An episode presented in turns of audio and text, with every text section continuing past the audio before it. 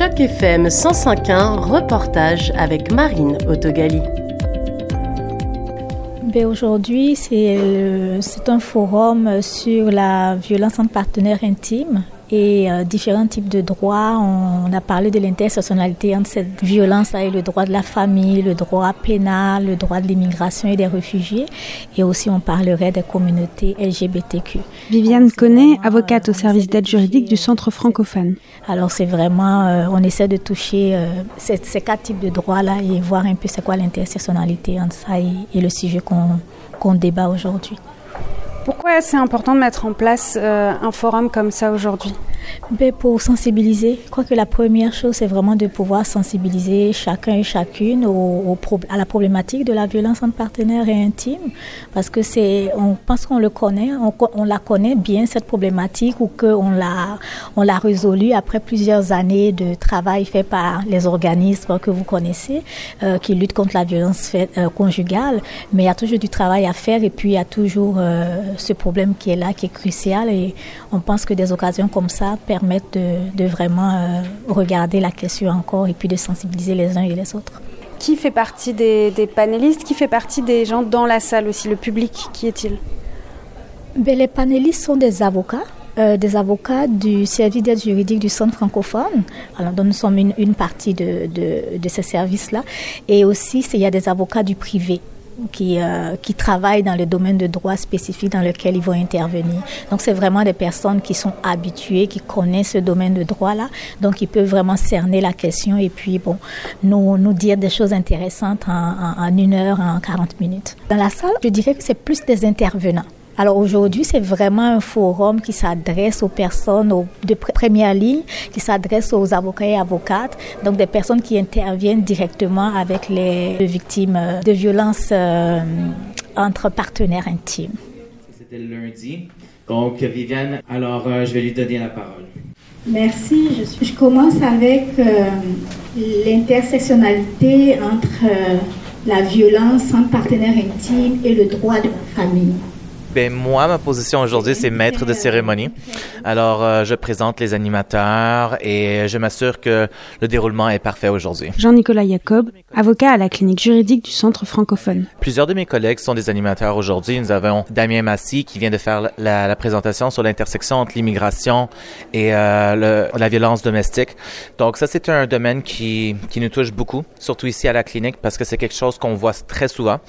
Et euh, puisque ça touche plusieurs domaines, non seulement l'immigration, mais également le droit criminel, le droit de la famille, alors je pense que c'est très intéressant d'avoir des présentations comme ça pour instruire les gens et que les, personnes peuvent revenir à la maison avec une meilleure compréhension de toutes les différentes dimensions et l'ampleur que, la violence domestique peut avoir.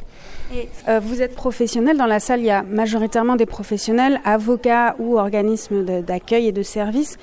Euh, c'est des gens qui sont censés connaître ces questions. C'est important de continuer à voilà dialoguer et à s'informer. Il, y a, encore un manque de savoir. Euh, oui, absolument. Je te dirais que surtout dans le domaine francophone ici en Ontario, euh, évidemment, ce n'est pas une province majoritairement francophone, donc il y a un petit peu moins de ressources, il y a moins de, de, de séances d'éducation qui se fait en français. Donc je pense que c'est très important de faire ce travail continuellement. Les lois changent, les règlements changent continuellement, comme on l'a entendu aujourd'hui. Alors il y a toujours de l'éducation à faire hein, à chaque année. Ben moi, j'aimerais juste apprendre euh, plus d'informations. Isabelle Dissico, conseillère en santé mentale à l'espace jeunesse. Que ce soit sur le côté légal, surtout sur le côté légal, quels sont les, euh, les recours que les familles ou les, euh, les personnes qui souffrent de violences familiales ont, et puis appuyer mes clients et les familles avec lesquelles je travaille. Vous pensez justement qu'aujourd'hui encore du travail à faire auprès des professionnels en termes de connaissances, d'accès au droit pour les clients qui viendraient justement vous consulter? Connaissance peut-être un petit peu, mais euh, on a besoin plus de d'infrastructures pour aider ces familles, ces, ces, personnes qui souffrent euh, de violences familiales ou aller et tout ça. Il n'y en a pas assez. Euh, puis ils sont pas forcément tout le temps appuyés sur le long terme. Euh, le trauma est bien présent, puis c'est un travail à long terme pour guérir de ce trauma. Puis je trouve que ben, les infrastructures sont pas en place pour ça. Donc aujourd'hui, je présente sur les questions de violence entre partenaires intimes, conjugales et familiales lorsque ça implique des personnes 2E LGBTQIA+. Julie Lassonde, avocate, médiatrice accréditée et chercheur. Est-ce que c'est euh, une présentation que vous faites régulièrement en français? Non, celle-ci est toute nouvelle parce que c'est un sujet euh, dont on parle très peu, donc euh, c'est le fruit de recherches récentes. Ça fait très très longtemps que je travaille en collaboration avec Oasis Centre des femmes, le Centre francophone, puis la communauté francophone en général. Donc moi, je suis un peu spécialisée dans toutes les questions de violence conjugale, familiale, euh, violence entre partenaires intimes. Ça a été beaucoup la, communauté des femmes euh, francophones qui ont vécu de la violence conjugale. Donc, euh, ça m'arrive souvent, par exemple, euh, de donner des conseils juridiques sommaires et que ma cliente soit avec son intervenante qui travaille chez Oasis Centre des femmes. Est-ce que vous pensez qu'il y a un... Donc on connaît le travail de Oasis et du Centre francophone d'accompagnement, mais est-ce que vous pensez dans le milieu juridique plus général, moins spécialisé, il y a un manque de connaissance de ces droits spécifiques? Mais Je dirais qu'il y a une meilleure connaissance des questions de violence entre partenaires intimes, conjugales et familiales maintenant que, disons, il y a peut-être 20 ans. Mais il reste des sujets plus particuliers, plus spécialisés, dont on parle très peu, dont celui dont je vais parler aujourd'hui. Donc, lorsqu'on pense à la violence conjugale, souvent on, on a en tête euh, un couple homme-femme. On ne pense pas nécessairement que peut-être une personne dans ce couple ne serait pas hétérosexuelle. Ensuite, on pense encore moins aux situations où le couple est de deux femmes ou deux hommes. Et on ne parle pas beaucoup des questions trans ou des questions de genre et comment est-ce que tout ça, ça joue dans les questions de violence conjugale? Donc, euh, je dirais qu'il y a beaucoup de sensibilisation à faire de ce côté-là. Est-ce qu'une journée comme aujourd'hui, euh, ça a des répercussions sur le terrain pour vous? Quelles sont les actions que vous menez euh, qui ont le plus de portée à vos yeux? Oui, je pense que ça peut aider à sensibiliser la population francophone. Puis ensuite, euh, habituellement, après un événement comme ça, euh, comme les gens apprennent à mieux connaître les services disponibles, on reçoit plus de demandes et puis les gens se parlent entre eux. Ça crée un réseautage entre les différents services francophones qui viennent soutenir les personnes survivantes euh, de violences conjugales. Donc, c'est très important. Pour vous, c'est quelque chose qui serait nécessaire de déclarer comme épidémique ces violences conjugales? Bien, je pense que la ville de Toronto a entre autres déclaré euh, que c'était une épidémie, euh, la violence entre partenaires intimes, etc. Et on peut voir euh, là-dedans comment ça se manifeste lorsqu'une personne, par exemple, est non-binaire ou est trans. c'est tout simplement une autre dimension du problème qui, oui, je crois, est épidémique.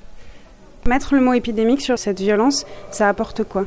Ben, ça permet euh, d'avoir un sentiment d'urgence à régler la question. Euh, et je crois, malgré que je ne sois pas spécialiste, euh, mais que lorsqu'il y a des institutions qui considèrent certaines questions comme épidémiques, ça veut dire qu'ils vont mettre des ressources qui sont appropriées pour une épidémie. Donc peut-être qu'il y aurait plus de ressources pour tenter de régler la situation c'est vraiment comprendre euh, la violence vis-à-vis des domaines du droit. Dada Gazirabo, directrice générale Oasis, Centre des femmes. Euh, donc, au fait, nous avons euh, travaillé conjointement depuis le début parce que nous, nous, sommes, nous avons un mandat de violence faite aux femmes, comme Oasis Centre des femmes, mais le Centre francophone aussi euh, s'intéresse et gère aussi des programmes du domaine juridique avec la violence faite aux femmes. Nous offrons des services directs aux femmes de soutien, d'accompagnement, mais nous n'offrons pas de services juridiques et nous devons travailler ensemble parce qu'une femme qui passe à travers les violences passe aussi à travers des procédures juridiques. Donc, ce forum c'est se mettre un peu de lumière sur comment ces domaines de droit, droit familial, euh, euh, droit pénal, droit de l'immigration euh, s'imbriquent quand il s'agit, quand il y a par exemple une femme qui vit de la violence.